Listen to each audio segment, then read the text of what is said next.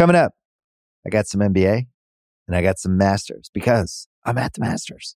That's next. This episode is brought to you by Michelob Ultra, the official beer partner of the NBA. I love the NBA. When game day comes around, win or lose, this is the beer you want. Michelob Ultra, my go-to right now because I'm a light beer guy. Sorry, hate to break it to you. You know, I'll mess around with some other ones, but for the most part, really ever since college, I've been a light beer guy. Michelob Ultra. Not only does it taste great, 95 calories, crisp and refreshing. Put it in your fridge. Watch how people just grab it. All of a sudden, they're gone.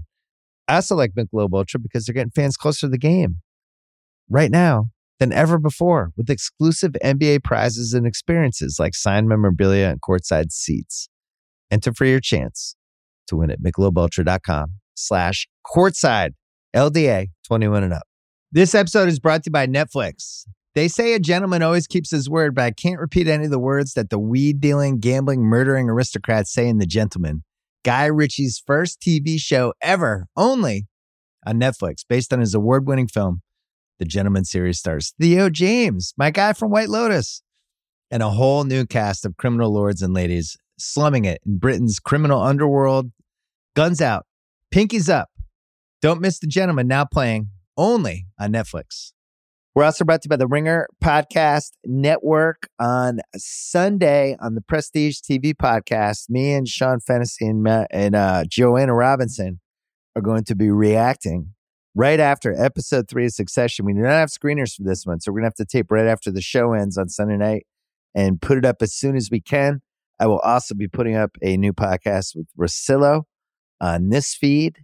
That night as well. Hope you checked out the rewatchables. We did He Got Game this week. Hope you checked out all the FanDuel TV stuff we did, including uh, Through the Ringer, which we launched today with host Tate Frazier. Every week, he's going to bounce through whatever is relevant in the sports world and the gambling space with members of the Ringer staff. We call it Through the Ringer. It has a podcast feed and you can watch the whole show. It's a video podcast. It looks great. Super excited about it. He had Kevin O'Connor, Big Waz, and Nora Princiotti on today's episode of Through the Ringer. Uh, coming on HBO Friday night, 8 p.m. The latest installment of Music Box, the documentary we did about Jason Isbell. It's called Running with Our Eyes Closed. It's fantastic. Couldn't be more proud of it. If you missed the 8 p.m. screening on HBO, don't worry. You can go right to HBO Max. You can watch it whenever you want. I think this is a really, really, really good one. So psyched that we're involved. Uh, you can also watch all the installments of Music Box. We have six up there that we already did, and that is all on the uh, HBO Max feed as well. Congratulations to director Sam Jones. I'm pumped that everybody gets to watch it again. 8 p.m. Friday night HBO. Coming up on this podcast, Joe House and I are going to react to the Denver Phoenix game and some last minute NBA award stuff late Thursday night here in Augusta. And then we talked about round one of the Masters, a lot of golf and food stuff, and some possible bets for the weekend with me and Dave Chang and House and Nathan Hubbard. We are all here in Augusta, the greatest place on earth. Second year in a row, third in the last six years. Uh, just one of those weeks you just feel lucky that we get to do this for a living. Great stuff. Can't wait to talk about basketball and golf. It's all next. First, our friends from Pearl Jam.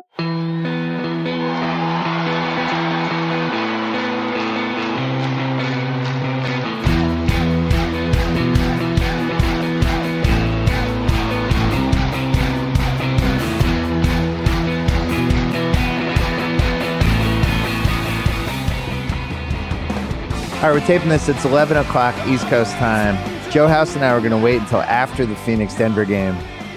And Denver decided not to play any of their best players. Charles Barkley said it's the Nugget against the Suns tonight.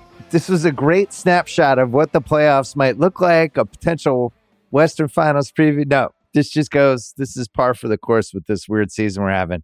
I was thinking about Phoenix, though. I think you and I both think they're probably the gun to the head pick in the West, right? Even though they're the four seed, would you have somebody else? I have an update. What do you have? I have the Warriors. What? Wiggins. That's it. Wiggins just being back for the playoffs. You flipped. Well, it's not just that. Gary Payton is playing. So just in the last, you know, five days, my sentiments about the West have really changed. I That's your gun to the head pick. Yeah. The defending champions. I don't think you're wrong, but I'm just, but I just need to digest it for a second. I mean, I have no idea what version of Andrew Wiggins we're getting. I don't know what kind of shape Gary Payton's in. He had a beautiful follow up dunk I saw, so the athleticism looks like it's there. But man, every other team I have much bigger problems with than the Warriors. The Warriors' single biggest problem is Draymond punching Jordan Poole in the face. yeah, and that was like a lifetime ago. Exactly. So you're betting on the experience and the playoff reps over. I mean, we've talked about the Phoenix thing before. Phoenix is the favorite on FanDuel. They're two to one in the West. Just not going to go against a healthy Steph Curry. Nobody has ever traded for their best player during the season and then made the finals. I looked this up. It has not happened. There's no precedent for it in the history of the NBA. Now, this season has had a lot of things that have never happened before in the history of the NBA. So uh, it's not not like it's can't happen. I was thinking about that Durant trade though. You know, this Mikal Bridges just becoming a 27 to 28 point a game scorer for the Nets. Really big sample size now, basically since he joined the team in mid February. So I think it's like 22, 23 games at this point. And he is able to initiate half court offense, get his own shot, come through in, in crunch time situations in ways that, you know, he was mostly a stand in the corner guy unless Booker or Paul was hurt for Phoenix. Um, and then you would see this side of him when one of the guys was missing. I'm like, oh, there's seems like there's something more here. But I never in a million years thought that he was going to turn into this. And you think of all the other stuff that they gave up in that trade. I do feel like there's more pressure on that trade now. I think it was defensible. I understand why they did it. I certainly didn't kill it. You got to go get Durant. He's top 16. You got to do what it takes. But man, the fact that he's this good on top of all the picks, what if they get bounced in round two against Denver? it it can totally happen, but it's worth the gamble. It's worth the big gamble for the new owner. He immediately shows his fan base that he's different. That you know, because the the the the single most compelling aspect of that trade, um, in terms of the lore that surrounds it, is that the Phoenix was balking at the asking price of Brooklyn, and then he arrived on the scene. Well, the asking price was throw Bridges in there. Yeah. Phoenix like, nope, we're not doing that. Nope.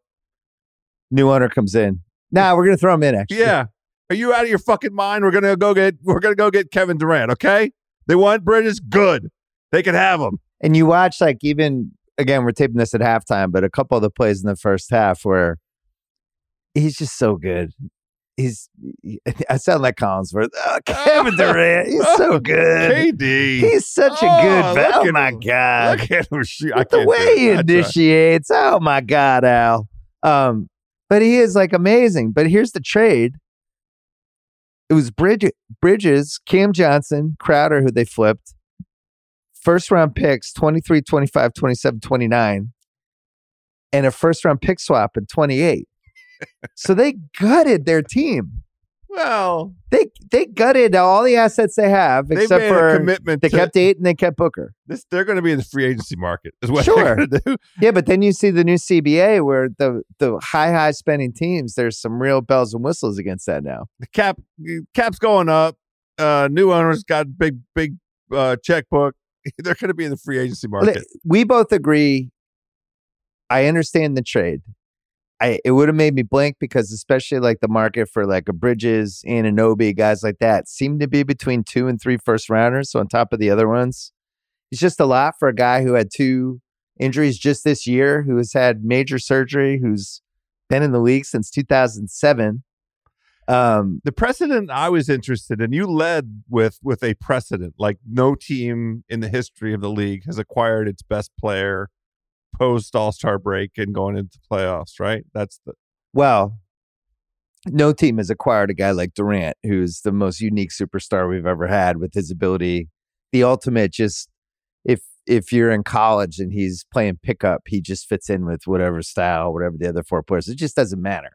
He's he's always him, no matter what the situation is. So maybe you answered my question because what I wanted to ask in terms of the precedent thing is, can we think of anybody that uh, had this short of a runway to get with a team and immediately transform that team from probably second round, maybe conference final fodder at So like a best. midseason trade. There's two examples that I could think of. One was the Havlicek stole the ball year going way back into the 60s. I think it was 64 uh, when Wilt got traded back to Philly, 65.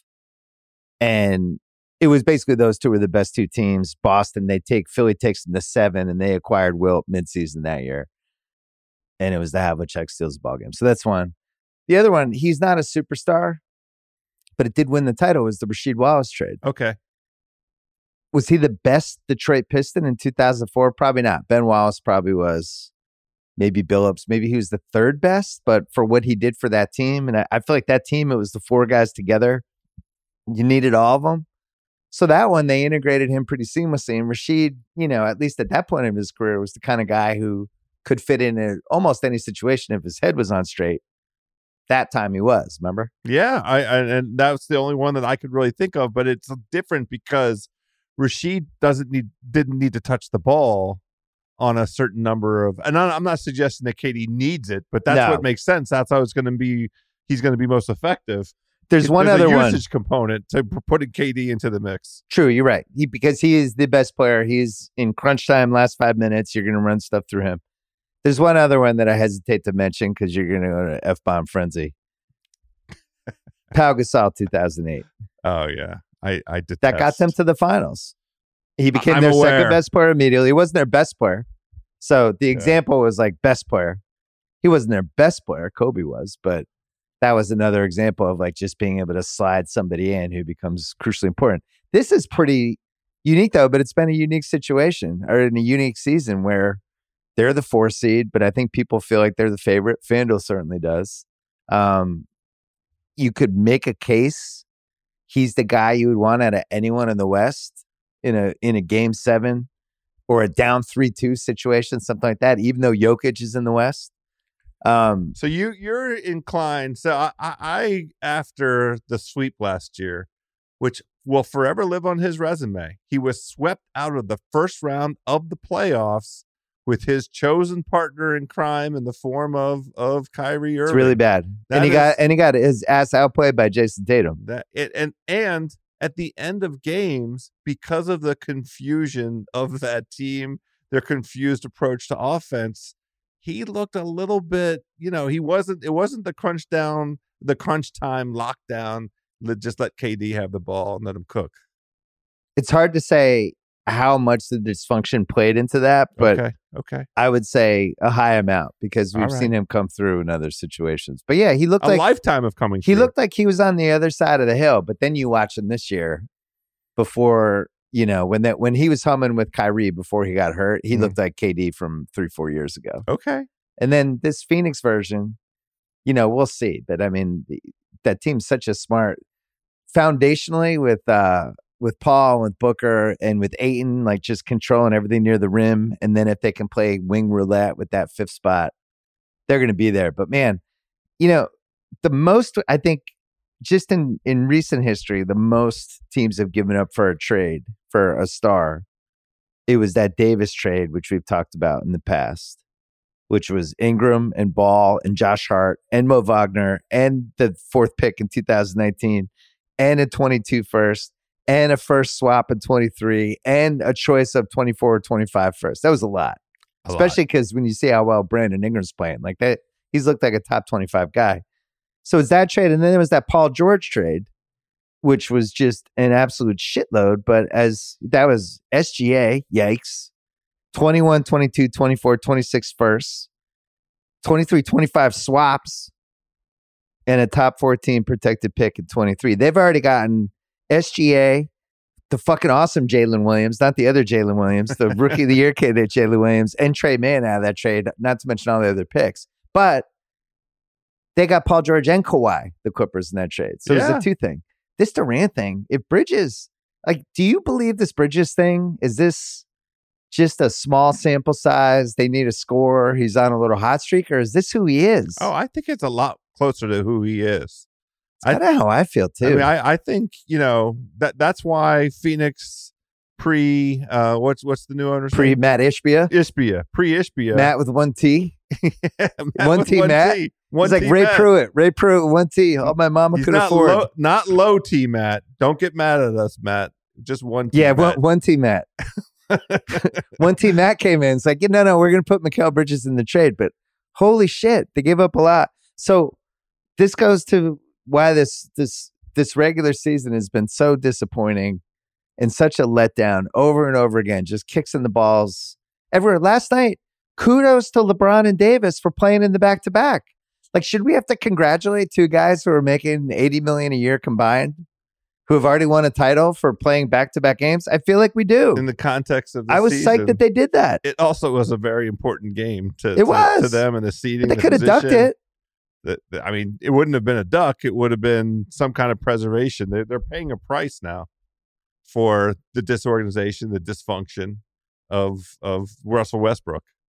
Oh yeah, and, and not but not getting rid of him sooner. Yeah, But when you think of all the different matchups and how fun all this stuff is, it does feel like it will make up for the regular season. Right now, we're looking at Suns Clippers and we're looking at Kings Warriors as the four five and the three six, and the Lakers right now are in the seventh seed, going against a Memphis team that's been pretty good now for I don't know three weeks, four weeks. They've looked very Memphisy again. yep. And yet that Lakers with the experience of Steven Adams isn't back in time, no Brandon Clarke. Um, that's just a bad beat for them. It's a bad beat. I'm bummed out because I We- like that Memphis team. We I man, I hate to say this, but we both like this Lakers whatever this might be, because it's not just the the Braun being able to come back from plantar fasciitis, which is usually a four month injury unless it's him. And then Davis. But then Austin Reaves has turned into a real guy. Like he's I think the the last 25 games, last 23 games, he's like 18 a game, 50 49 50 40 80 splits. You didn't like my tweet last night though. I no, I didn't like it. I loved it. I loved your tweet last night. Well, so they're they're handicapped because he's a restricted free agent. They can only offer him four for fifty point eight, and somebody else is going to go over the top and offer him like four for seventy because all these teams have cap space, and then they're going to have to match it, which is really going to handicap with. I think they have to match it. It can't be like a Caruso situation because it's it feels a little similar, not What- just because they're the white fair dudes. price for for Austin? To me, it's like Kevin Huerter money, and he makes like sixteen million a year. I think that's the range. Just like 16's the Norm. Powell makes sixteen. 14 I think to he's 16. a sixteen million dollar a year guy. We both like Reaves. He, he's not he's not what you think he is if you don't watch basketball. Like he he's crafty. The he gets to the line. That's the point. The getting to the free throw line. He gets rebounds in traffic. Like Yeah. he knows how to play basketball. I, I like play. that guy. So that's the thing to me that's most uh that's the single biggest change for the Lakers. By way of um you know, trading away Westbrook and the guys that they right. acquired. Addition by subtraction plus the, dudes. But the collection the collective impact on the team's basketball IQ. It seems like they're like 50 points smarter. The ball right. moves. It's just insane the way the ball moves, the way that they, you know, and and Davis playing at Davis level kind of helps for sure. But and they tried to turn Westbrook into something. I don't think that was totally his fault. Not. I- uh, We're On just the other hand, he does that's like Westbrook shit all the time. Like we were watching last night that Clippers Lakers game, and you know his team misses. He's standing at midcourt. He's the guy that's supposed to get anybody who might cut back for a back for fast break layup.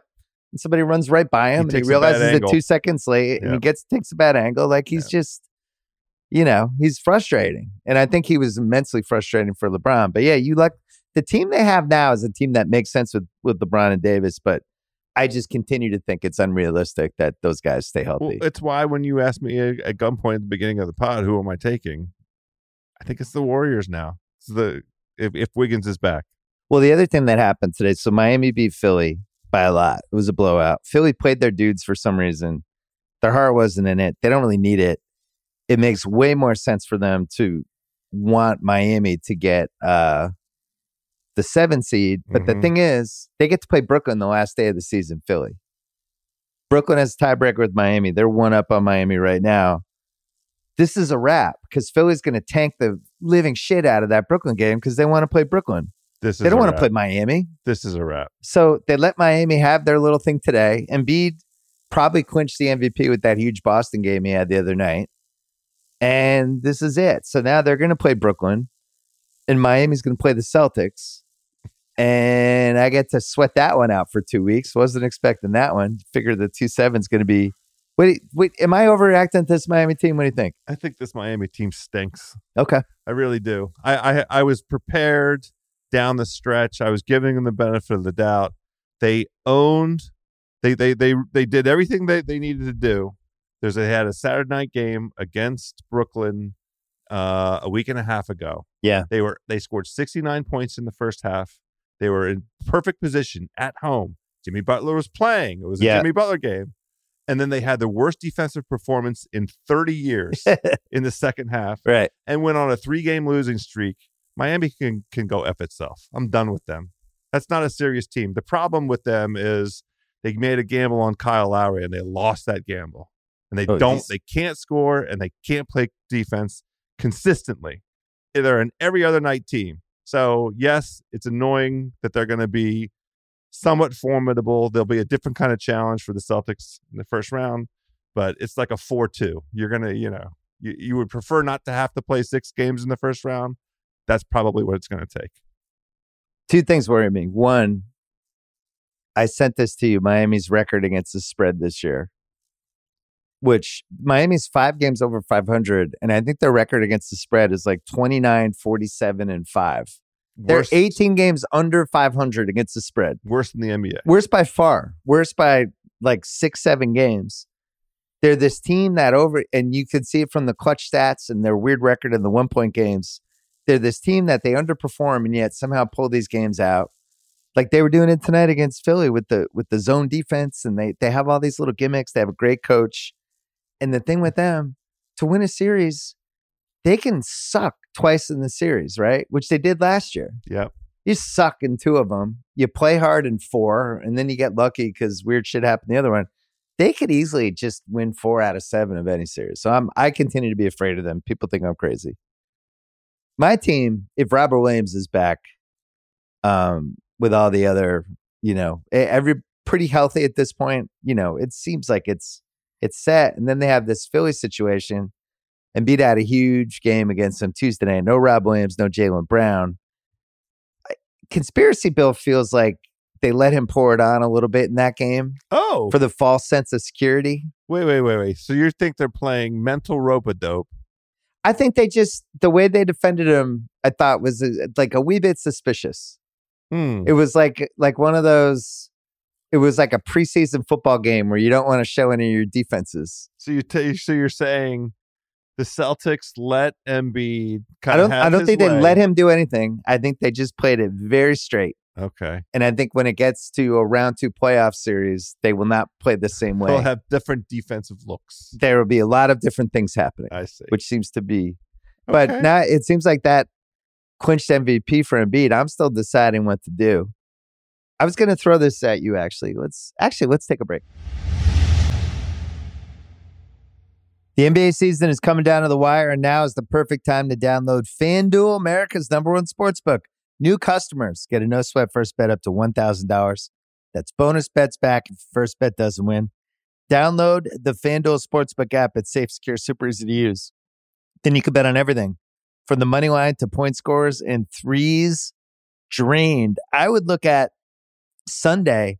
The Sixers have a vested interest for Brooklyn to get the sixth seed. And if it comes down to Brooklyn wins and they're the sixth seed, or else Philly would have to play Miami, I would bet on Philly rolling over in that Brooklyn game. So the soonest you can jump on that one, I would do it. Don't miss the chance to get your no sweat first bet up to $1,000 in bonus bets when you go to fanduel.com slash BS. That's fanduel.com slash BS to learn more. And FanDuel now live in Massachusetts. Download the app now. Take advantage of their great special offers, boosts, and more. Make every moment more with FanDuel, an official sports betting partner of the NBA. You must be 21 plus and present in select states. First online real money wager only. $10 deposit required. Refund issued is non-withdrawable bonus bets that expire in 14 days. Restrictions apply. See full terms at fanduel.com slash sportsbook. Gambling problem? Call 1-800-GAMBLER. Hope is here. In Massachusetts, visit gamblinghelplinema.org or call 1-800-327-5050 for 24-7 support. In New York, call 1-877-8-HOPE-NY or text HOPE-NY. FanDuel is offering online sports wagering in Kansas under agreement with Kansas Star Casino LLC. In Colorado, Iowa, Michigan, New Jersey, Ohio, Pennsylvania, Illinois, Tennessee, or Virginia, call 1-800-GAMBLE or visit fanduel.com slash RG. Call 1-800-NEXT-STEP or text NEXT STEP to 53342 in Arizona. In Connecticut, call 1-888-789-7777 or visit ccpg.org slash chat.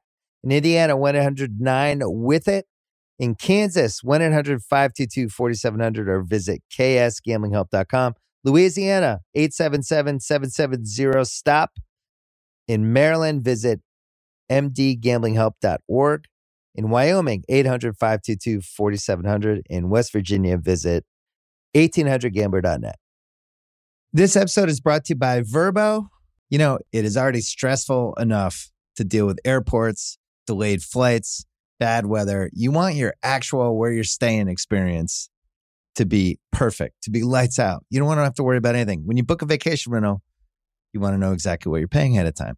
The stress of getting hit with unexpected cleaning fees after your stay that can immediately cancel out all the great time you just spent unwinding. Thankfully, when you book with Vrbo, you can see the total price upfront. There are no unpleasant surprises, and the savings do not stop there, my friends. When you book with Vrbo, you earn 2% cash back toward your next vacation through the One Key Rewards program, letting your money do the work for you while you've got your feet up. So while other vacation rentals can feel like a roll of the dice, relax knowing you booked a Vrbo. Book your next private vacation rental in the Vrbo app. So I was trying to figure out why I was struggling so much with this MVP situation. We've already talked way too much about it, just in life. All the podcasts, all the shows. It's just too too much rhetoric. It feels like with the with this load management era and it being a regular season award, that the fact that none of these guys are even going to play 70 games really makes this all of it hard to figure out. Like their their records, the team's records when they play are all pretty much the same. Statistically, you could make cases for all three of them or big picture. You know, Embiid's probably had the most forceful season. He's probably the best that gets clutch. Jokic is the best offensive player. Giannis is on the best team, and we all think he's the best player. So, whatever way you want to go. But you mentioned this to me when we were talking about earlier. Like Jokic won the post uh, bubble COVID. season, Yeah. The really because of durability. He played 72 of 72 games. And that was like one of the calling cards for why we picked him. And then he took it up a level last year. I'd defend both of those votes. I would do him again. I'm also not crazy about voting for him three straight times. And I know we're only supposed to vote for this year, but narratives are a piece of this. And if Giannis ends up with two and Jokic ends up with two and Embiid ends up with one in the last five years, that feels Makes sense. right to me. They're the three best players over this this half decade, and having the the award sort of self selected you know, its its way into that It feels okay. allocation makes sense. it it feels okay, which is why I, I'm probably landing on Embiid, but I can't shake the Giannis piece of this. I think Giannis is the best player in the league. I think that's the best team in the league. Statistically, he's there, except for the he's missed 17 games. And uh I just I don't want to feel stupid if Philly, like if somehow like Miami got the six seed and Miami beat Philly in round one or something, and we're in a 07 Dirk situation. So Well, will you feel stupid if my if if Philly loses in the second round? Yeah, what happens if Boston beats them in five? I, this is the thing. You're not supposed to think about playoffs with this award. It's a regular season award. But on the other hand, Well, I mean, you know, everybody punished James Harden for a number of years for that. well, I was looking up like just in general, fewest games ever played by somebody that won the MVP. Like, how many guys do you think in a normal season missed more than 10 games and won the MVP in a normal season? So, no lockout, bubble, strike, any of that stuff. I would say not very many. Least amount of games ever. Karl Malone in the strike season, 49 out of 50. Throw him out. Bill Walton, I wrote about this extensively in my book. He won the MVP in 78, 58 games at 82. He, he hurt his foot, missed the last like 22 games. But when he played, they were like 50 and 7 or 51 and 7, something like that. And I actually went through it, and it actually was the right choice because there were no other good choices. Anyway, LeBron 62 in the strike season in 2012. Giannis 63 in the COVID season. Bob Cousy 64 1957. Russell 69 1958. And Allen Iverson 71 in 2001. So since the 60s on, the only time in a normal season we've ever had somebody play under 70 games and win the MVP was Bill Walton in 1978 and Allen Iverson in 2001 and only missed 11. All three of our choices this year are not going to get to 70 games. It's a different league. It's a different league. So if it's a different league house, sh- does the MVP mean as much as it used to? Well, that's a whole different. Sure, it does. Because we're gearing more toward being a all that matters is the playoffs league. So what do we do with the regular season in terms of It's the same concept that informs your approach to the All NBA team, which I think is absolutely the right approach. Who won the season? And I Right. think it's fine to recognize Joel Embiid for carrying the 76ers to to exceed slightly exceed their expectations for the season coming in. They were supposed to be where they are. And and he did it. He's their most important player. They uh, had good performance from from James Harden, but and if you throw away the first three week two weeks of the season, they're one of the two best teams in the league for November, December, January, February, March, April. They've been one of the top two or three, no question. that's it. The narrative thing I think is is why I'm probably gonna end up getting there. He also was second. It does he will be the first person you think about this season. yeah, and right? he, and he was second in each of the two previous seasons. Right. So that it's it's. I feel like it's right. It's time. and he's had a couple moments which you know you hate to distill the season down to two three games but him kicking denver's ass Yes. on saturday and the end of january was was a moment That's right. him putting up 52 even the celtics were missing a couple guys that was a moment i think uh i think it's gonna end up i think Embiid's gonna win um i think i'm gonna end up voting for him but it's just different when you know with the with everybody missing so many games it just feels it just feels a little different Well, hopefully this in-game, I mean in-season tournament Oh, and God. the 65 we're still and i didn't talk about that do you like the in-season tournament I don't understand it yet. i don't understand it either like no it's part of the schedule but it means more and, and basically it seems to come down to the players will get $500000 extra per per player why do i care what- since when did i care if, if guys made more money who Well, cares You don't you don't care about guys making more money. You got you care about guys playing basketball games. And if this is an, a sufficient incentive for the guys to play, then we support that. go to a 72 game season and increase the incentive for everybody to play because it might screw up with their playoff seeding make the playoffs worth more Uh, look, you you just need to submit your uh, resume and application for assistant commissioner. I give up. I've tried to help this league for too long. Nobody listens to me. I've had it. I've had it with this league. In season tournament. Freaking positionless all NBA. You I know you hated that. I just don't understand why it, it it's not why you, you can have a big, a small, and three open slots. You have to have a, a, a somebody that in the front court, somebody in the back court. You have to. it. It has to look like a fucking basketball team. Yeah, I thought of something since Sunday that I thought they should do. If if it's this important for for salary and for bonuses stuff like that, why not just have a list of the best 12 players for the season? I know we have the MVP ballot, but the concept of an MVP is a little different. Like I'm leaning toward having De'Aaron Fox or Sabonis in my fifth spot. wow. I don't even that that makes sense. I wouldn't say they were one of the five best players in the league, but for most valuable for what they mean to their team. But maybe we just maybe it's a list of just the 12 best players in the league, and if, and it's like a basketball team. You only need 12 anyway, and you just rank it one through 12, and that's how we decide this. And then all NBA can be all NBA. Why twelve instead of fifteen? I don't know. I'm just I'm trying to come up with. I like 15. all right, 15, whatever. 15 at least mirrors the construct. and then it could be in nine guards. Could, we could just say these were the best 15 players this season. Oh, nine of them were guards. But I still feel like the All NBA team should look like a team. Got to have one big and one small. Have to. Have to. um, as we head toward the the the stretch here, a couple things. I just want, wanted to give you the floor on a couple of these Oh. arguments. Okay. It drives you crazy that I want to put Jimmy Butler second team on NBA. Why? Because I think that he bears some responsibility for how mediocre Miami is. You were much more passionate about this this morning, but I think it was just because you just had coffee. I, I had coffee and and you had nice coffee. You're like, well, if you're a motherfucking second team All NBA, Oh. your team can't be 41 and 37. they're 43 and 37 now. Yeah. But my issue is the lack of consistency uh, night to night. At some point, your best player has to bear some responsibility for that. That's all. I don't have an issue with him as third team All NBA.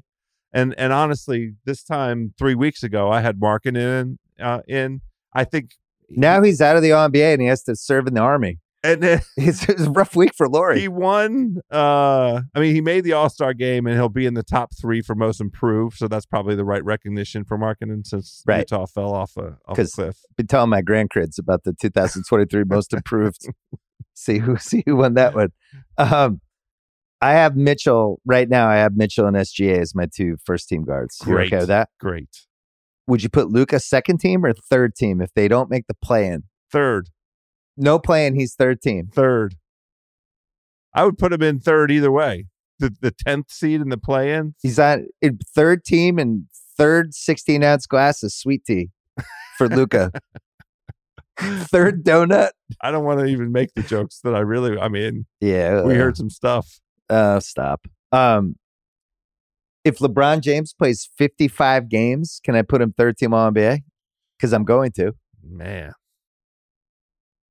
You were trying to make the case for Davis to squeeze him in at forward. well, because I thought I I know I would have Davis in as a center. I would have Sabonis as a forward.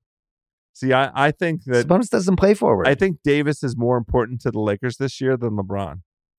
yeah, I like that take. That's I think the one. two stretches that he's he's been on. I think I'm going to end up putting LeBron and Curry on there because they're going to hit my 55 game mark, I don't have any problem whatsoever with And- Curry. and uh, and I'm going to bump Markkanen. I'm bumping Ja. Ja's at That's 60 fine. games right now. He was a huge distraction for three weeks. I don't have any issue with that. Brunson is the toughest, single toughest cut for me.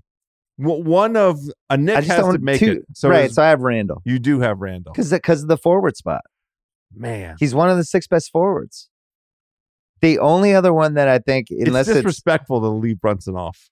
Brunson know, is the catalyst. He's the reason. there's he's too the many engine. guards. Knicks fans don't look at that situation and say, "Oh, thank God Julius Randle turned it I around and made us this team." What they say is, "Thank God we got Brunson." and and they he say thank God. our team. and Mark Cuban, who um is just full of shit. Did you read that piece? No, He's like, oh, in January, February, and the family didn't want. He Oh. conveniently leaves out the part that they could have signed him in the whole off season eleven months leading up to the start of the That's season right, of course, for what was it, four years, fifty-five million, he would have taken it. and they didn't offer him the money. Every report says he would have taken it. And Brunson, I know shit about this Brunson thing. Brunson was like, he wanted to stay. They didn't. They made it seem like they didn't care if he stayed. So at some point, it's like, well, fuck this. yep. I'm, I my my godfather runs the Knicks. I'm gonna go play there for way more money. Fuck these guys. Kind of worked out. Cuban Cuban was on one in that press conference. I mean, that was crazy. Like he, you, somebody has to challenge that. Well, he, he's got to do something. He's got to come out and do some kind of performance because he's got a generational talent that's going to miss the playoffs potentially this year.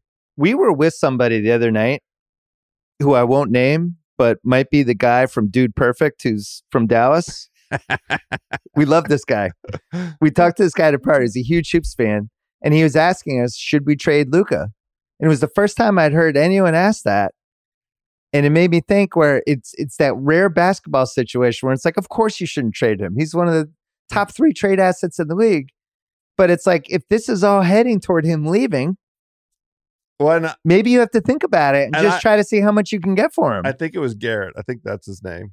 Yeah, we liked him. He's cool. I'm gonna have him And- on the podcast. And by the way, he said I would trade him.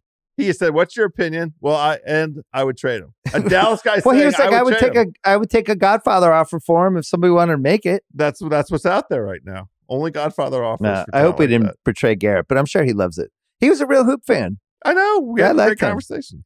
Well, it's funny that him and Zion, who were two of the top trade assets we had over the course of the last 18 months at various points. And the Zion thing, they they released this this statement today about his health that I didn't even understand it. Because they kept talking about how it's ramp he's ramping up. It's a lot of ramping up with, with Zion. It's ramping up. He's ramping it up. Now there's two games left in the season, and they basically said he's continuing his rehab. We'll have further updates as they come. I it's like the it. playoffs are starting I'm so upset. next week. So. I, first of all, I lost so much money on the New Orleans over. I know, and Toronto, New Orleans, and Toronto. Well, Toronto, I, I can I can live with. New Orleans was right. They were the yeah, they were right there. second team. What, what Yeah. was it, it, it- in January? Twenty three and 16, 23 and twelve. Some incredible record. Zion gets hurt, and that's it. Season's over. Zion should refund you. It's okay. I'll figure out a way to hedge. We, you, me, and Russillo, we did our over unders. We did our locks before the season. I went six and one. You went four and two. Russillo went three and two. Combined, we're thirteen and five. It's pretty good. We gave out Nuggets first seed. We gave out our lock of the year on FanDuel, where it was Nuggets, Bucks, and Kings all to have their overs combined. It was like five to one. I was really proud of our performance. Thank you. We, I thought we did a good job. We, put the time in. Yeah. Unlike some of the guys in the league, we put the time in. We showed up. There was no load management. We we didn't load manage the podcast. We We, taped not. the whole podcast with only a couple It was breaks. long. I mean, my my my butt fell asleep. Yeah, but I, I think Zion. It's either Zion or Luka's slash Dallas as the two single biggest disappointments this season for me. Wow. Like the That's fact that we went backwards in a worse way with Zion, where it's not even like a real. See, that's I'm not I'm not I'm I'm more heartbroken than disappointed about the Zion thing. All right, I'm both. Can I be both? yeah. Disappointing to me is a different thing. Toronto disappoints me. Miami yeah, but that Toronto just seems me. like a messed up situation. The coach yeah, is going to well, leave. they, they those are two teams that came in that didn't make big dramatic changes in the offseason. They had they were like, we like our teams. We Yeah. they, we you know Miami was in the Eastern Conference Finals two of the last three years. Toronto won forty six games. We like our. They came in and then they just you know the the the single most disappointing team in the whole NBA to me though is the Clippers. That that that The situation. Clippers, Well, because they just They- that they never have they the load managed healthy. their way to a 500 record. Congratulations. I Well still done. kind of like them. Um, no, Dallas is wasting a prime Luka's season where he's 33 a game. Come on. Um, all right, we're gonna go. We're gonna take a break. We're gonna come back, and we're gonna talk about our day at the Masters with Nathan Hubbard and the chef himself, David Chang. This episode is brought to you by Michelob Ultra, the official beer partner of the NBA. I love the NBA. When game day comes around, win or lose, this is the beer you want. Michelob Ultra, my go-to right now because I'm a light beer guy. Sorry, hate to break it to you. You know, I'll mess around with some other ones, but for the most part, really ever since college, I've been a light beer guy. Michelob Ultra. Not only does it taste great, 95 calories, crisp and refreshing. Put it in your fridge. Watch how people just grab it. All of a sudden, they're gone. I also like Michelob Ultra because they're getting fans closer to the game right now than ever before with exclusive NBA prizes and experiences like signed memorabilia and courtside seats. Enter for your chance to win at michelobultra.com slash courtside LDA 21 and up. This episode is brought to you by Michelob Ultra, the official beer partner of the NBA. I love the NBA. When game day comes around, win or lose, this is the beer you want. Michelob Ultra, my go-to right now because I'm a light beer guy. Sorry, hate to break it to you. You know, I'll mess around with some other ones, but for the most part, really ever since college, I've been a light beer guy. Michelob Ultra. Not only does it taste great, 95 calories, crisp and refreshing. Put it in your fridge. Watch how people just grab it. All of a sudden, they're gone. I also like Michelob Ultra because they're getting fans closer to the game right now than ever before with exclusive NBA prizes and experiences like signed memorabilia and courtside seats. Enter for your chance to win at michelobultra.com slash courtside LDA 21 and up. All right, we're taping this part of the podcast. It is 8.15 Eastern time. Went to the Masters today, round one. We have a lot of topics to discuss here with Joe House, Nathan Hubbard, David Chang. Uh, the big question every time we go to the Masters, the question you get from people like my dad, people in our life, first one they ask is, how did Tiger look? That makes me think like as long as he's still like a relevant um, in the mixed golfer, that's always going to be the first question with the Masters, right, House? And he's going to be 50 in a couple years. He still had the biggest galleries by far. The crowd was still the most excited by far if anything good happened with him. And this is just the way it's going to be. We're going to talk about what he looked like physically in a second, but uh, he still kind of owns the Masters. It's crazy. I wouldn't say it's crazy. I mean, it, it, it kind of makes sense. It's it's really, you know, now coming up on uh, 25 years, right? 26 years is his his uh, debut victory, 1997 is 2023 now, and all of the twists and turns in his own life and the dramatic win in 2019. It's everybody is invested in his uh success at, at that place. It's a mutual admiration society. There is that also the thing where sometimes people are parked at a hole, so you get the one shot at him. And you really want him to do something good when he's on your hole, when he's passing by. Um, Nathan, you were concerned about how he was walking, which has been a recurring theme with him as well. It looked terrible. He's grimacing every single step is a limp. And I'm actually stunned that he shot two over today given the st- stats that said he was at best middle of the pack on every category. I want him to do well. I mean, you looked at us as he walked up 10 and said, When do we start the applause? Like, it is a little bit like Jesus is coming through. Yeah.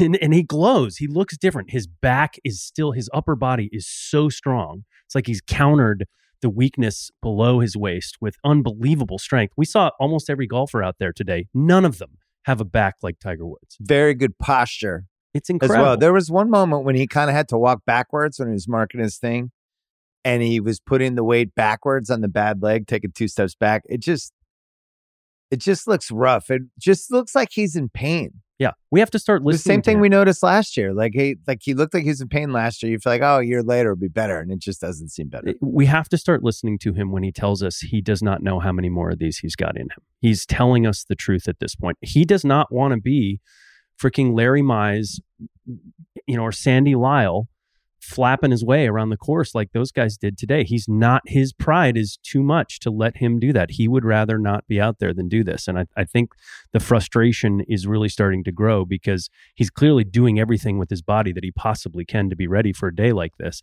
He just doesn't have it in him right now. Chang, you hadn't seen him in person post car accident. What did it look like for you? Uh, I felt a little bit better today because I'm walking better than him. Number one. Number two, yeah, because you two herniated discs and you still were walking better. I have to say the saddest moment this week was him missing that putt on ten for birdie. Right, Yeah. every time he didn't do something great, I feel like the audience, the crowd was just super bummed.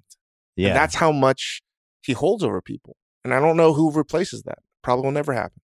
yeah. I was. I had a bunch of stuff written down, including who's the next guy, because we saw. We parked at ten for a while. We walked around. We saw just about everybody. We had one moment where we were going back to walk up to the front nine and didn't realize that Rory was passing through on par five on the fifth hole. And Rory's a guy who, you know, he's no, he hasn't won a major since 2014. He's always mentioned as one of golf's biggest stars, and he just doesn't have the same captivating in person kind of vibe with the gallery. Like people like him, he's great, but it's not the same. And that, to me, like I just don't know who the next guy is. Who's the next gallery captivator? Who is it, House? Um, at the Masters, probably Jordan Spieth. If he, you know, he showed us he, he, he kind of struggled around a little bit for a little bit. 'Cause- It looked like he was getting hot Because of the baggage from falling c- apart. because he, won and and has that baggage. Yeah, Yeah. and he's still super young and, and charismatic. Um, that would be my Yeah. nominee. I wouldn't call him charismatic. He's pretty charismatic. Yeah, I would. Jordan Spieth? Yes. No fucking way. What are you Haven't talking about? guys been paying Charismatic to in by what definition? he he he owned the golf world as a 20 year old, a 21 year old, a 22 year old, 23 year old. By far, But he was even the that, he wasn't cool. star. He wasn't cool. He- it's, he's a It was because he was young. Nobody's cool. But he won- he owned it because he was young. It wasn't because he was cool. But now it's because Koepka he's- is cool, y- Yeah, now it's because he's Koepka's a dick. but he was cool. He has he's he was interesting in person. You wanted to Y- watch y- him. He was. Yeah, I he think is? I thought he was. N- Now Not for anymore. Jordan, it's because he's fragile. It's because he's talking to himself like a raving lunatic Yeah, on every shot. It's because at any moment in time he can wow you or make you cringe, which is exactly what his round looked like today as he went back and forth and back and forth to finish three under. He is still the golden child in many people's minds, but I don't think he's the most interesting hang off the course that we've ever seen. And that is probably at the core why there isn't the guy. For a while, we thought it might be Bryson DeChambeau only because he was just so interesting to watch. He was Yeah. the story 18 months ago in golf. And today he was nothing. He petered his way around there, I finished forgot he was over. there. I don't even. We didn't even go out of our way to look for him. It, it's it's nothing. So it, it doesn't exist. And and before that, it was Phil Mickelson who showed up this week looking like Skeletor. Yeah. And and still somehow, you know, he he de- declined a bunch of interviews this week. He's intentionally kept a low profile. I'm stunned he shot one under today. Um, we we talked on Tuesday about how they're it's kind of a big three, and one of you pointed out, can Rory be in the big three if he hasn't won a major in nine years? Should it just be Rahm and Scheffler? Rahm felt like he had the most juice of all the in their prime guys with the gallery, but just because he's good. But I w- I wouldn't call him like necessarily captivating either. But it did, you know, he but he double bogeyed the uh, first hole today. Never, w- never how you want to start And then shot nine then under. put put, put put a massive score up, and you could feel the momentum shifting when we were parked on ten and he passed through. Um, that was fun, but I don't know. Does golf even need a star? Like I, I look at like where basketball is now. LeBron is at the tail end of his career. Curry's thirty five, and when you talk about like who the next guys are, I don't I don't feel like Giannis and Embiid, Jokic, all these guys, as great as they are, I don't feel like they've kept. They're almost like basketball's version of Rahm and Scheffler. You know, these really best at what they do, but no, you know, they're not not going to transcend anything from from an audience standpoint. So maybe I don't know. Maybe golf just isn't going to have it. What were you going to say, Chang? I think about the conversation you and Wesley Morris had about Tom Cruise like two, three months ago yeah. in Hollywood. Maybe it's the same thing, right? You can't replace that because there's just too many options. There's too many good young players. You were talking about that, Nathan, right? About the next generation. They're just better than ever, but maybe there's just more of it than ever before. it's kind of what basketball's like. Well, this is the moment that golf um, is is really thrilled with, in the sense that they created these elevated events. It came out of they created really out of whole cloth in response to the LIV threat.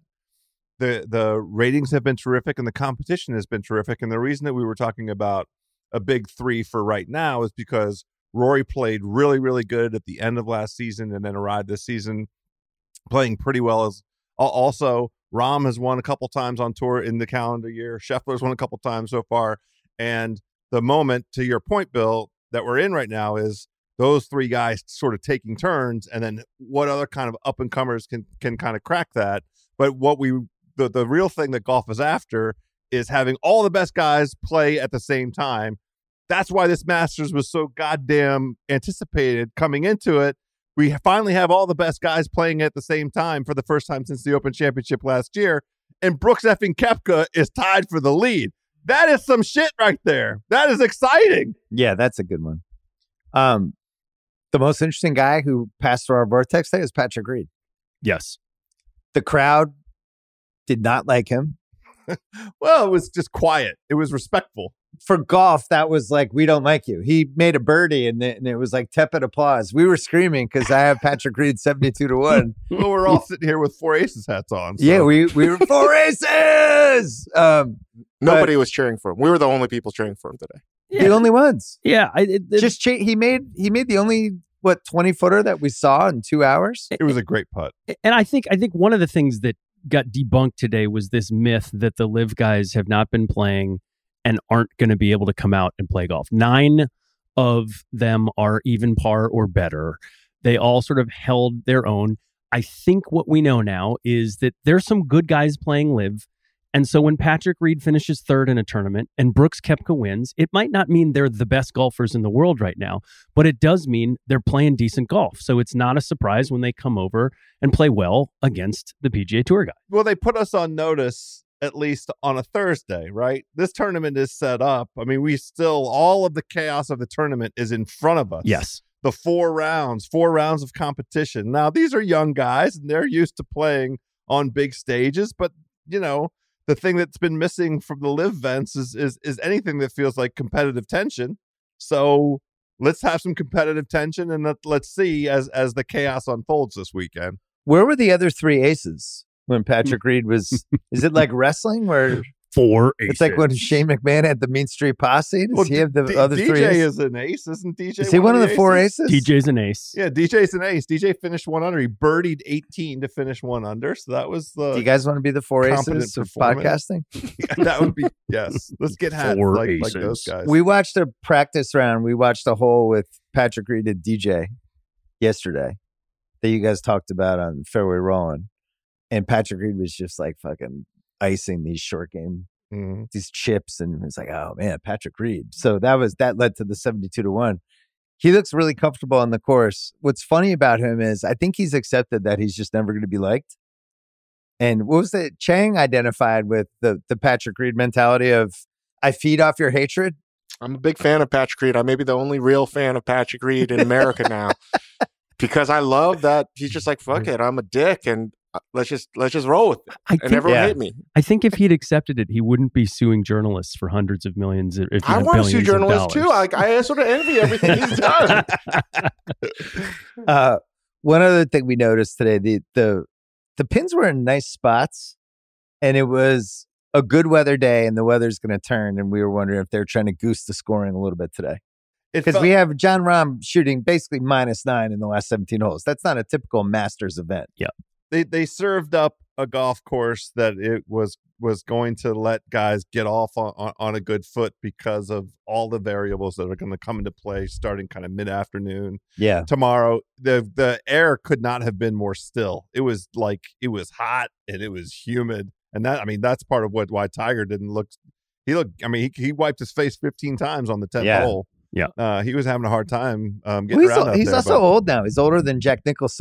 Jack Nicklaus was in the '86 Masters. Yeah, you're right. It was the, the the course played a full stroke harder in the afternoon, which I don't totally understand, or easier in the afternoon. Easier in the afternoon. Yeah. harder in the morning. And so it may have just been as that fog came off that the guys were having trouble. We sat on 10 and watched a bunch of guys come up way short in the morning on the approach. In the afternoon, it looked like they did better. The most interesting course stat for me was that 13 played pretty easy. A- a- And even that's even with Jordan shooting a seven coming down. It doesn't seem like it eliminated the birdies there. We didn't see a lot of eagles, but we didn't. We, We, saw, saw, at a lot of birdies. one eagle though, and I, I was I was wondering all week long, like if if the total number of eagles we would see there would even get to five. Yeah. Let's see what happens if it's really, really wet, which we're going to get over the next couple of days Yeah. for sure. Chang, what was your favorite thing about being back in Augusta? Um, besides all the calories consumed, Yeah. Besides that, I, I have to say my favorite thing, and I was talking to House about this all day, were the portly golfers. Because everyone's super in shape, and I always ask House, like, this guy work out, that guy work out, and then you knew the per, the people that weren't working out. And I, I I'm a big fan of Jon Rahm. Even like Shane Lowry, Oh. you ah. got genuinely excited. look, I mean, he just looked like a lush that happened to be really great at golf. I'm a big fan of that. Yeah, the big boys that don't work out. I, I, I'm a I'm I'm behind one thousand percent. The funniest moment of the day was when Chang got upset about uh what was the guy's name? Which one? The, g- the guy. Oh, Higa. Yeah. Yeah, Do you want to talk The about this, Asian, Chang? Asian tour golfer? No, let's not talk about it. Let's He's let's not go there. amazing. He, he, he, I mean, he's he's top 100 ranked in the OWGR. Uh, qualified by way of of success on on the Asian tour, and I can't. I can't. yeah, Okay. he We'll had a nice on. one into 10. He had a nice, we had a nice birdie effort on on 10. We'll move on. Um, can we talk about the sandwiches and the food items? You know, what did you notice with the food, Chang? in the I course? noticed that you said the most obscene thing today. let's go get a PB and J today. I, I, I, I almost had to like leave the tournament. I was so upset. I said I wanted to get a. I asked if they had PB and J, and you acted like I'm not the only person I had in a the head house injury. shit his pants. Yeah, I mean, too. like, well, you, you know, are you, are you a 12 year old child? Yeah. Like, Oh, what? It's just the kind of bread they have and the one dollar sandwiches. Then he started coming at me for egg salad, but egg salad is a grown man sandwich. Yeah. PB true. and J. I mean, not everybody loves egg salad. but at Georgia least it's an- peanuts, it's an adult- jelly. No, No. there's no kids menu here. Well, you said that you saw chicken sandwiches the most. I was walking around and I, I want to see what people are eating. I, I, I think peop a lot of beers are being consumed for sure, but I feel like chicken sandwich, when it's all said and done, will be like by far and away the clear cut most consumed food in the four days here. And I don't know how many people were doing your hack. I didn't see anybody. We didn't see other any people hack. have No. tried to claim. The, Um, the biggest chicken problem with this hack. is that nobody can take a photo and put it, put it on social media. Yeah, right. True. Yeah. there are a lot of people saving cups. We haven't really had a first Masters cup snake yet. Yeah, The there beer did seem to be a cup saving kind of frenzy snake. this yeah, we year. need a cup snake. A lot of, uh, not just uh, Yeah. kids, adults, adults. grown ass men and women Yeah. Yeah. saving cups left and right. let's uh let's take a break. We're gonna do more food stuff, and then uh we're gonna have a dopey draft. This episode is brought to you by LinkedIn Jobs. When you have a good team of skilled, talented people, good things are bound to happen. That's true in sports. It's true in business. It can be true with digital companies or websites, or podcast networks. If you're running a small business, one of the best places to look for those people is LinkedIn Jobs. They have what you need to find and hire qualified professionals you can't find anywhere else. And unlike other job boards, LinkedIn Jobs has a vast network of professionals, like more than a billion people, and it makes the whole hiring process intuitive and easy to manage. They're constantly launching new features to help make the hiring process more manageable. They even created a tool to help write job descriptions recently. Over 2.5 million small businesses trust LinkedIn when it comes to hiring, and over 86% find a qualified candidate within the first day. Post your job for free at linkedin.com slash Simmons. That's linkedin.com slash Simmons to post your job for free. Terms and conditions apply. This episode is brought to you by Burger King, which has the greatest commercial song I think I've ever heard. The ultimate hunger hack has arrived, my friends. BK's Royal Crispy Wraps. Choose from four bold flavors classic, spicy, honey mustard, and the new, drumroll please, fiery buffalo. Oh, yeah. I'm getting that one. They're only, only just $2.99 each because at BK, have it your way. You rule. Try Royal Crispy Wraps at Burger King, $2.99 each. Price and participation vary. US only. So, Chang, what sandwich would you add to all the options? Which right now, famously, pimento sandwich, chicken sandwich, gross egg salad, Come on, man. Chicken salad. chicken brioche. salad. BBQ. On brioche. There's a BBQ, like, what is that, like BBQ pork? Yes. It's pulled pork. It's pulled pork. Pulled pork. And they smoke that here. I've, I've seen it. I've seen the process. That's and it, great. are you good with that, or would you add something? Not That's PB. The and J. only I'm problem guessing. I had with the barbecue is Nathan insisting that you make a combination of the barbecue sandwich to the egg salad. I, I'm, That's I'm, just I'm over rotating on the egg salad. I understand. I am. Wait a second. You would put barbecue pork with the egg salad? I'm going to tomorrow. That's disgusting. I agree. Yeah. We all agree. What what uh, in what world do those two things go together? Chang's going to put caviar on chicken, fried chicken skin. You All right. could, you I could. have, and it's I- awesome. I'm sure it's totally awesome. My point is like keep an open mind to what a great creator. Keep an open rectum. Oh no, That sounds like a diarrhea special. Oh well, no! that's been part of this week. I don't think you can Oh, add any sandwiches to what is being served in Augusta. It's just like it's a perfect selection. Everybody wins, except for you Bill went and through a little roast beef, roast beef and cheese. that's not a southern thing. It's No, not. right. You exactly. can't. I, I still don't understand the PB and J thing. What's Well- better than a really nice homemade P, PB and J? Yeah, at home you eat it. I thought you had kids. I do. One of You them's wanna allergic to peanuts. That's see is. that's it. Just putting your own politics. You just made your this. point. You just made your point. The the two aspects are you you have that at home and you have it with kids. That's all. The one thing we have not consumed is the peach cookie ice cream Ice sandwich that's thing. tomorrow. Tomorrow. Yeah. Yeah, We're going to do that in the morning. here we are. That's gonna be my breakfast. Here's my next Chang question: Which player do you wish was Korean if you could take any player who played today and I turn ha- them into a Korean, who would you pick? I'm going to just say this, right? There are a lot of Korean golfers that were playing today. And again, I uh, actually covered some of the Olympics in NBC when they were in Korea, uh, in Pyeongchang. And I noticed that Koreans happen to be the best short track speed skaters in the world.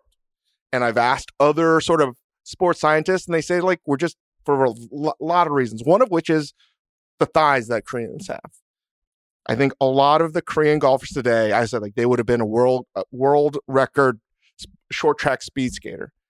The person that I think could also be a short track speed skater is Jon Rahm. Huge thighs, huge Korean like thighs, big, Big trunk. big trunks. Yeah. Can't fit in his pants. Big fan of Can't that. fit in his pants. so you would take him? Would you take Oh, pa- no- number one. Korean Korean Patrick Reed? Ah, shit. He's got nobody channels the Korean Han. Just stop. Stop what you're doing right now. Google Korean Han, and then imagine Patrick Reed. He is the definition of Korean Han that happens to not be a Wait, Korean you- person. You got to explain what what it is because we have people driving right now. You're asking people to Google when they're going 40 miles an hour. um, it is a uh, a kind of self-loathing and hatred that uh, that that that is like uh, you can never sort of fill this hole of rage and revenge. It is just never going to be quenched, and that is Patrick Reed. Is it cultural or is it in the DNA? Or It is the DNA, very similar to how. If I throw a bone at a Labrador, it's going to have to bring it back. It's just genetically programmed. I feel that it's genetically programmed. What is Korea. the source of that? uh, 2000 years of uh, being enslaved basically yeah That'll do it. My uh my mom, who as you know is all Italian, and can get a little t- the Italian version of what Chang just laid out. Um, we always call it um we have a name for it in my family, but it's it's similar. I almost wonder like the Italians and the Koreans. I think that's why we get along. i do I, and also if you want to have a better idea our good friend uh, steven yeun and david choe have the episode of beef you can actually watch korean han Mm. and then you can imagine patrick reed sort of playing one of these characters as well i'm a big fan of patrick He i have to just admit it. hyphen Why his don't name and cast, add cast him in the show. Patrick. This has been a great podcast for Patrick I Reed. know. It's really we believe in you, Patrick. He's really winning. 72 to 1 Patrick. Um, all right, we're going to do a draft of people who could realistically win the Masters, who none of us think will ever win the Masters again. Either again or going forward, no way.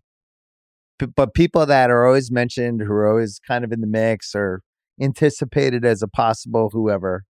and this and is, we're just like, we're out and we're going to go in a circle. and they have never won it or they've won it just never winning it ever Going forward, writing them off. Who do you have, House? You start. Bryson DeChambeau. I don't Okay, have, to- make the have to case. hesitate. It's very easy. Um, there has been long this skepticism about the the suitability of his game um, to to what Augusta National requires. He is, uh, you know, by reputation and the and the persona he's created, this analytic thinker, this strategist, and he showed up a handful of years ago and said for him this this golf course is par 68 or par he thinks of it as a par because he's going to he knows he's going to birdie all four of the par fives and so the real par at, at augusta national it, he he's missed out on the entirety of what the golf course truly requires which is a creative mind and artistry it's why people say jordan Spieth it suits him so well because of his imagination around the greens his ability to save par from any anywhere so bryson DeChambeau is my number one. I don't think he will ever. He's going to miss the cut this week, and he's also not going to win the Masters ever. We bet on him to miss the cut. We did, yes, we did. Who do you have, Nathan? Rory McIlroy. I knew you looked right at me when he said it. Why'd you have to look at me? this is the best that Rory McIlroy has ever played coming into the Masters. His Achilles heel has always been that he starts so damn slow. And coming into this tournament, he has had a lot of weight on his shoulders because he's basically the de facto PGA Tour commissioner. I get it, I get it, I get it. But if you're part of the big three, you cannot come into the Masters on the day that they have set up the course for scoring because the next three days are going to be shitty on the weather side of things and be 62nd out of 87 guys on approach if you are one of the best players in the world. Start slow and just dig out of a hole and finish the day seven shots behind Jon Rahm, who is supposedly your rival. I think it's too much. I think it's this wonderful weakness and Achilles heel and one of the best players to play the game. And Rory McIlroy's never going to win the, ma- the, the Masters. Chang. Uh, I don't follow modern day golf like you guys, so I'm just sort of going to pick a name that we saw, I saw this week, and I just my vibe to me was like he's not going to win. And I think some of you guys might know him personally, so no offense. Max Homa, I don't think he's going to win. Wow. Yeah. Interesting. I, I mean, Max Max did his best today. He walked the entire 14th hole with an AirPod in his ear and gave an interview, and he's doing his best to be that guy who's forward facing. But you saw some things behind the scenes watching the practice rounds that you didn't love. Body today. language, you know, Bill's a big body language person, and I didn't like the body language Yeah. either. The only thing that I would say with Homa is the one um, omission from his resume thus far. The one big hole in his resume is a is a very successful um, uh, major performance and his uh, ascension to where he's like in the conversation as one of the top five golfers in the world has occurred in the last like eight months or so. I guess we would say Yes. like where he really has has put himself up there. So I think it's reasonable to say he's put so much pressure on himself to come perform. This is the first opportunity for him to show out at a major. I'm a this is the new homie Homa. Here I am, world. Come check it out. And maybe he's put too much pressure on himself. Well, he, he he talked a lot about distance control today.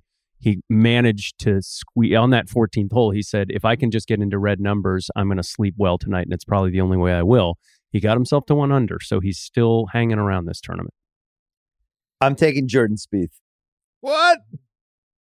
Wow, too much baggage. Saw it today. Walked right by us after he hit a shot, and he was walking ahead of everybody else. And he just looked like he had the weight weight of the world on his shoulders. And it was one of those like the camera's not following him. He's not on TV moments. he looks sad. That's also He how looked- you walk he- around. There the was like a sadness to him. no, I noticed it last year hmm. too. I think he flew very close to the sun here in Augusta, right? And all the stuff that happened to him and the company that he was keeping historically, the way he was being talked about, and then to to blow that Masters the way he did. And I don't I just don't know if he's been the same since. I know he's had success in the non-master stuff. He's also had success in the Masters. I mean, he's I get it. I top just- fives. I get it. but winning. I get it. I he's just I- 27 now. he's 29. He turns 30 in July. okay. I just feel a, a weight with him that if it gets really close where he's in it, I don't know. It's just a body language doctor thing. I got one more Might controversial one that's Oh, going to get me in a lot of trouble. You're jumping the draft? Oh, we got is this Oh, I draft? I, didn't- thought it was we, the one. We, we have Oh, more than keep- one this is round. good. This We're is gonna yeah, we did two rounds. Oh. Nobody took Tiger two yet. rounds. Two rounds. Okay. Tiger's the easiest took one. Go Tiger. ahead. I mean, Tiger is the easiest one, but I'm not going to take Tiger. Well, I'll- you could. I'll just take Phil. Oh. All right.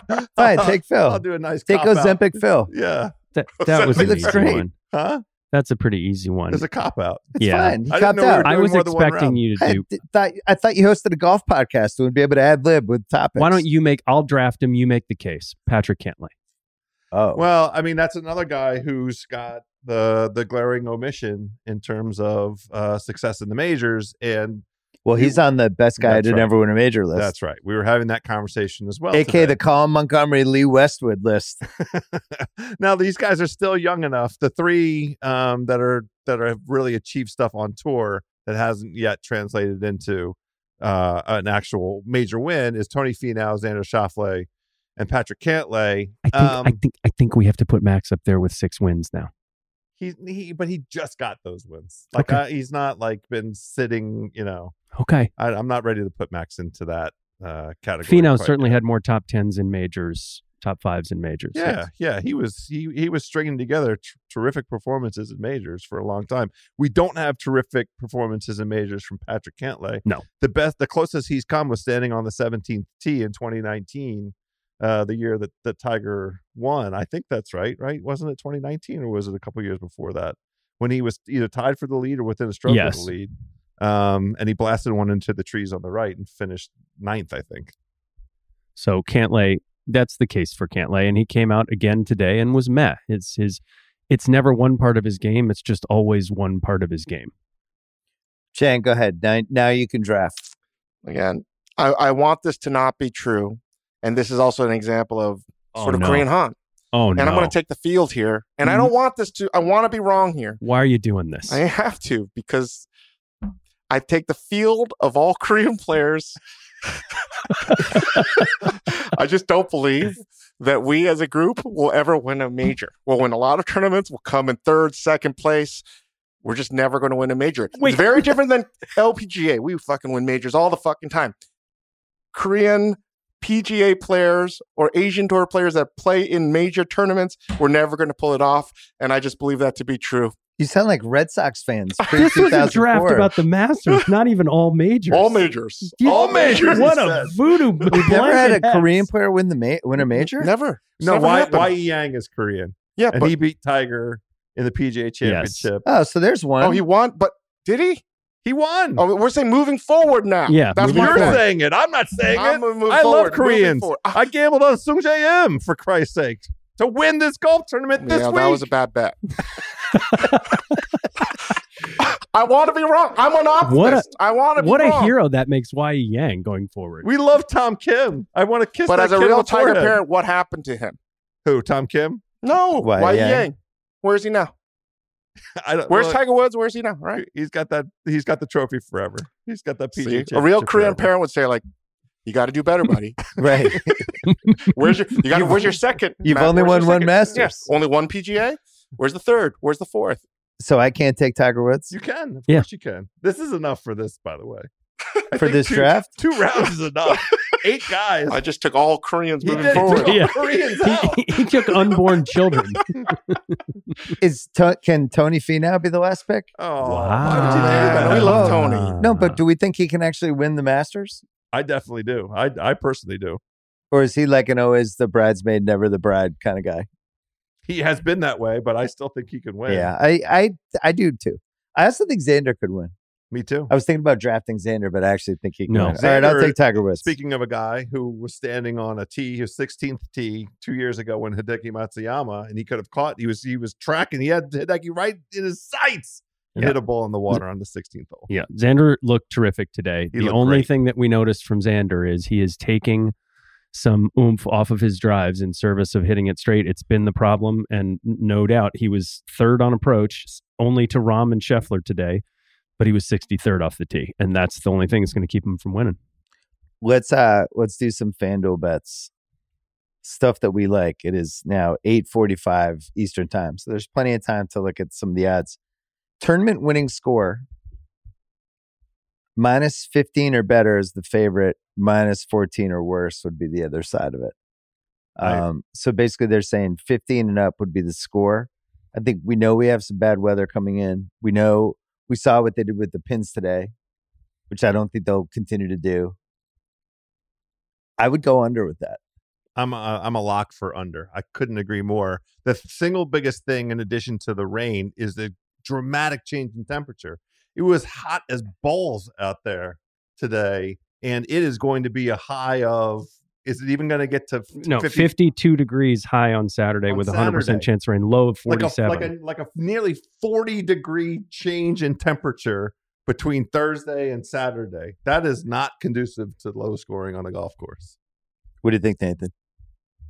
I, I think definitely the under. Yeah. We have guys at seven right now, multiple. Yeah, and, and and the only thing that I'm looking at at seven, again, we picked Jon Rahm, so we're we're a little biased on this. He's down to plus 350. Jon Rahm was second off the tee. He was fifth on approach. He was first around the green, first tee to green. He was 56th in putting. Scheffler, second on approach, 12th off the tee, sixth around the green, 85th out of 87 guys, and he was tied for 85th. So second to last in putting. He's Those are plus the- 490. Those are the two best players in the world. I think it's gonna if those guys can figure out the flat stick, it's they're gonna pull themselves away this week. It's gonna come down to a battle between those two. It, that's the only way it could get up above 15. So Viktor Hovland, who was awesome today, is 11 to 1, well behind those guys. Chang, is it because he was wearing a, a Dave Choe brand shirt? It was the best description of his clothing I could ever think of. A Dave Choe like shirt. It was Dave Choe designers. It was If hideous. Dave Choe designed golf shirts. Would that would be what it looked like? It was so bad. Would Dave Choe like that you would you would take just look at a shirt and say it was hideous, and that's why I associate it with Dave Choe? Yes. Oh, He would. okay, good. Yes, He he would would. probably love the Hobbit shirt. yeah, I I had a looking at the odds for the anyone twenty to one and under. Spieth is twenty to one, by the way. Uh Hovland eleven to one seems high. Koepka is plus seven fifty. I just did you see anything today that makes you think Brooks Koepka can win his? Yes, Sure. yes. I mean, we talked about it. We talked about it last night. That's why you got to come and and go walk the practice rounds and watch the golfers. You Okay. learn things that you can't coming in. Brooks Koepka looked strong So yesterday. he's recovered from His episode two of the Netflix show. Great. It wasn't. Yes. no. Clearly not by his post round interview. Did you slide into his DMs like his wife did? Is this thing on? That's how they. I mean, they're they're husband and wife now. It worked. Good for her. She did it. You know what we know about Brooks Koepka, and we keep talking about it, and why we think there could be some fire where the smoke is with this Yeah. uh, idea that that uh, he could have an interest in returning to tour. He likes being on television, and if you're uh, tied for the lead at the Masters, you Yeah. get to be on television. You get to give big interviews to ESPN, right, Nate Dogg? Chang had a very interesting theory about what happens if Brooks Koepka wins. I think it breaks the LIV tour. Wow, breaks it. Hmm. What happens to the four aces? They'll never die. Do the four aces have a poster? Oh, that's a great idea. Does anybody have posters anymore? They should have a commercial like that. Four aces. Well, they should, definitely old have. they should have an like- animated series, Like a Bash Brothers Yeah, 80s poster. Yeah. it should be like an old school Costico's brother poster. The Four Aces. I'm sure they could. You, they'll do that for you. How did they come up with the name Four Aces? It- How did they come up with the name Range Goats? It's inconceivable. High Tor- flyers with Y's. Torque. Torque, pronounced Torquay. By the way, this is the most media exposure that those team names have ever had. Can you name all the Four Aces, Chang? Um, no, I don't even know other than Patrick, my Well, man. D- I D- can't name our guy oh, DJ 's on the I- Four I'm not a fan of him. Taylor Gooch I thought they and Pat trade- Perez. Yeah, it's Pat Perez. AKA the Four Aces. It's really like wrestling where you I- have the two famous people and then the two jobbers. Yeah. I think they traded Taylor Gooch. Didn't they trade? think him they did. Peter You can Uihlein? trade. Oh yeah, there's a whole thing. There's a whole. You can trade and LIV tour? They they trade These names have to be better. Yeah. They're- Anyway, it's it's basically Wait- wait DJ you look Patrick. Reed and the Bushwhackers. Yeah. The LIV tour sounds amazing. I didn't realize they had trades and weird groups that are like the four horsemen of the late 80s. Maybe I should give it another uh another look. It's gonna The fall. four aces. Well, these are the names. Uh, Yeah, read us the names, Chan. I don't see I didn't know any of this before today because I've just ignored the LIV tour for obvious reasons. uh, the Stinger, the Stingers, The Stingers. Smash, Torque, Torque, Punch. Wait, well, hold on, go back to Torque. So I don't it's know spelled in like torque, but they pronounce it Torque Because it's the Spanish players. Yeah. Okay. the Niblicks. That's They- lame. Didn't they change their name? I don't know. Let's just say that in the in the business model, the Excel spreadsheet of this league, each of these teams was supposed to be worth billions of dollars, and it's stunning that the Niblicks hasn't delivered. Ironheads, fireballs, crushers. This is lame. it all sounds like uh, names wait, of you didn't birth do- control. Majestics GC or Range Goats? Range Goats. We mentioned range goats. Ripper? I want names like Cougars, just like high school football names. That's what they should go with. Like the Lions? The Lions, the Commanders. I would love to know how they market tested the, the, the names. As this Are there game- hats for some of this I'm stuff? not They, sure they they have did. uniforms this year. They They're wearing them on the course. they shipped all all of the uniforms showed up in giant boxes in Mexico. They hadn't arrived in time for the for the teams. The premier event of the season was in Mexico. They shipped all the uniforms. They all put them on. I'm gonna ask Bill if I can start a LIV tour podcast. Could you could you do like a could you do this think with chefs? Fairway Like could it be you do. and Bianco and then 2 we're jobber gonna watch a chefs? single match. we're just gonna we're just gonna hmm. talk shit. I hope that the LIV Tour is going to be a documentary someday.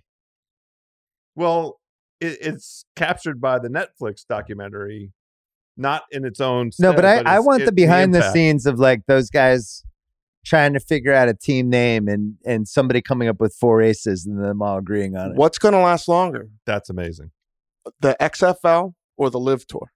Well, X, it le, X, the new XFL or the old one? The new. I think the new one's going to stick around because of gambling. I think people just want stuff to gamble on. So, how much longer do you think the LIV Tour's got?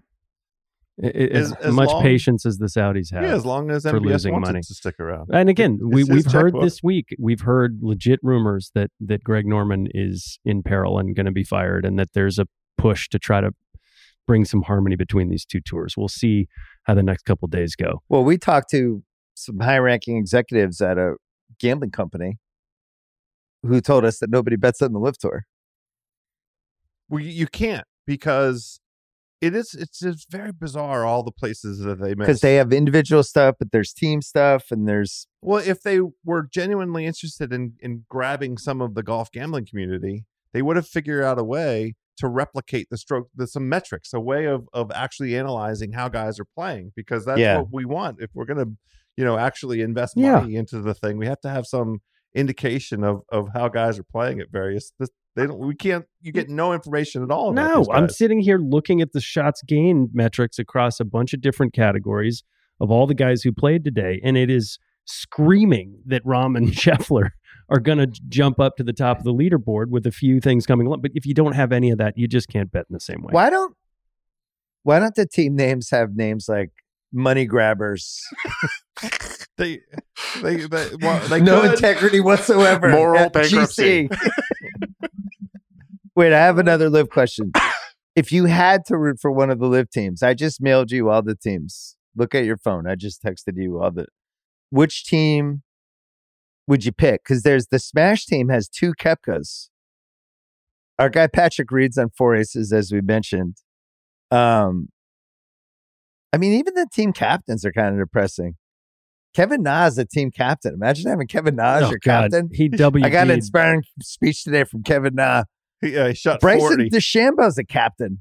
He doubled. He, he WD. Wait, question. How come Sergio Garcia is not on the Spanish team? What happened? He's on Fireball. He's on oh, the they wouldn't let him on Spanish-speaking Torquay. team. Was there it are Torquay? two teams there are two teams Ah. It- It's not a debate. It's Ripper because it's all the Australians, and they'll be the drunkest. and Chang, are you probably upset there's fun. not an Asian team? No, not yet. Well, they're Not trying. yet. they did try danny lee that, what's that team Han. The team Han that Kevin GC. Na's there too. Is kevin na's not the is kevin na the leader of the team that danny lee is on Uh, yes, he is. If, Oh, if. Kevin Na is Korean, we're trading him. he is. But I think him to another. he is korean it appears Oh, they he's feel the same. Yeah, He's out. He's lost his Korean card. It's really depressing to look at the teams. no, awful. Four Aces is the most fun one with DJ and Patrick Reed. I think I got to root for uh, the Fireballs because uh, Jose Andres and Sergio Garcia are, are boys. So you got to root for that. Actually, my favorite is they're paying us in cash. That's the team name. um, any more bets house that you're looking at? Any top five, top 20? We have a whole bunch of finishing position bets.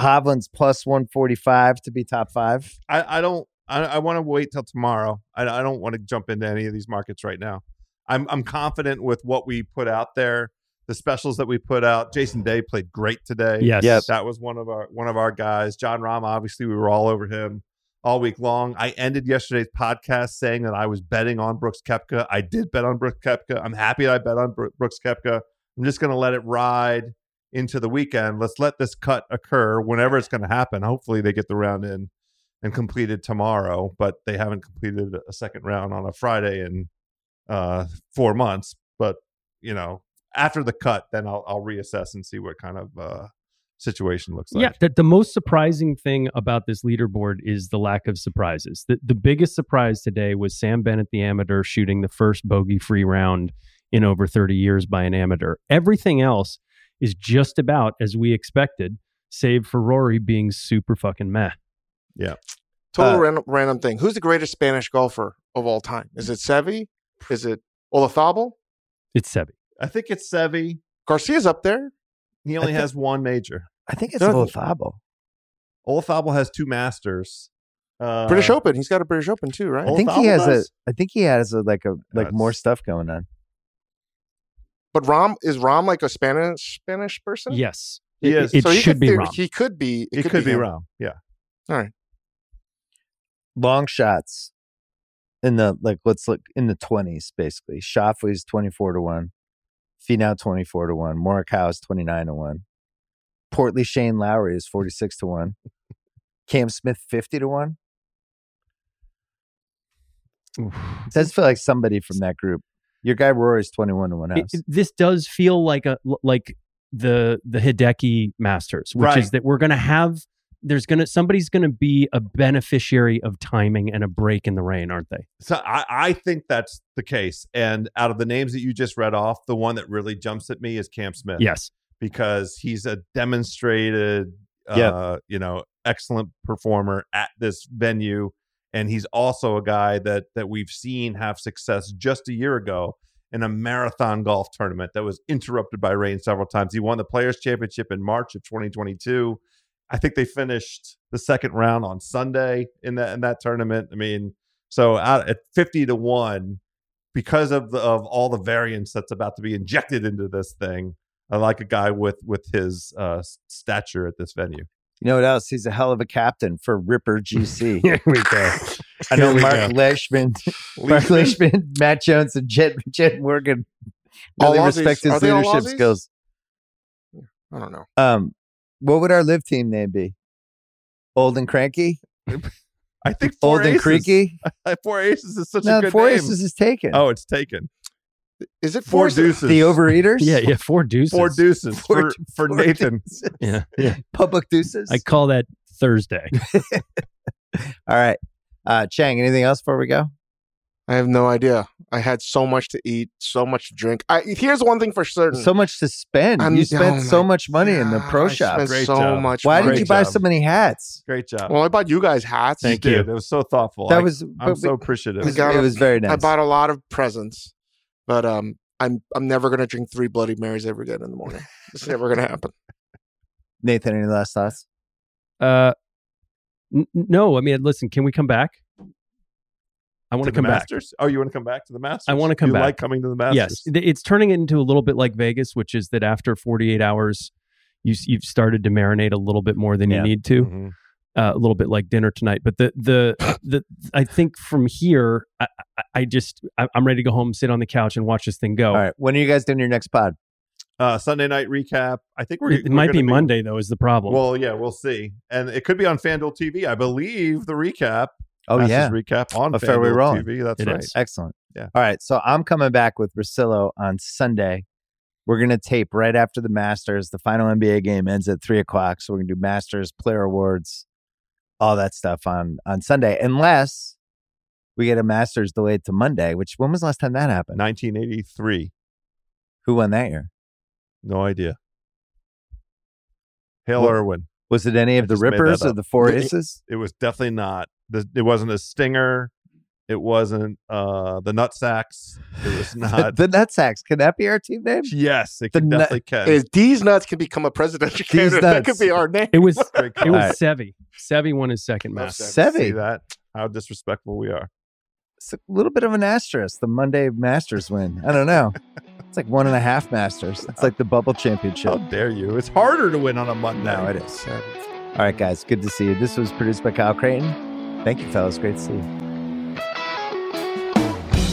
wanna see them on a way so said I don't have feelings with them on the west side on the front side never said I don't have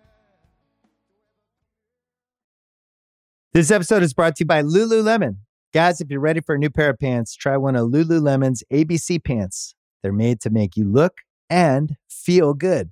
And there's lots of different styles to choose from. My favorite, because I walk around LA every day, I like the joggers. I'm not jogging, I'm just walking fast. But if you're working out, I would try them out. And if you want something a little sleek, maybe business like, maybe try the ABC Slim Fit trouser. But I am a joggers guy. I just once COVID happened, I was just like, I'm I want to wear jogging pants and joggers and all kinds of soft pants as much as I possibly can, especially when I'm working out. Ultra comfortable and versatile. ABC pants are really in a league of their own. Buy a pair right now at lululemon.com.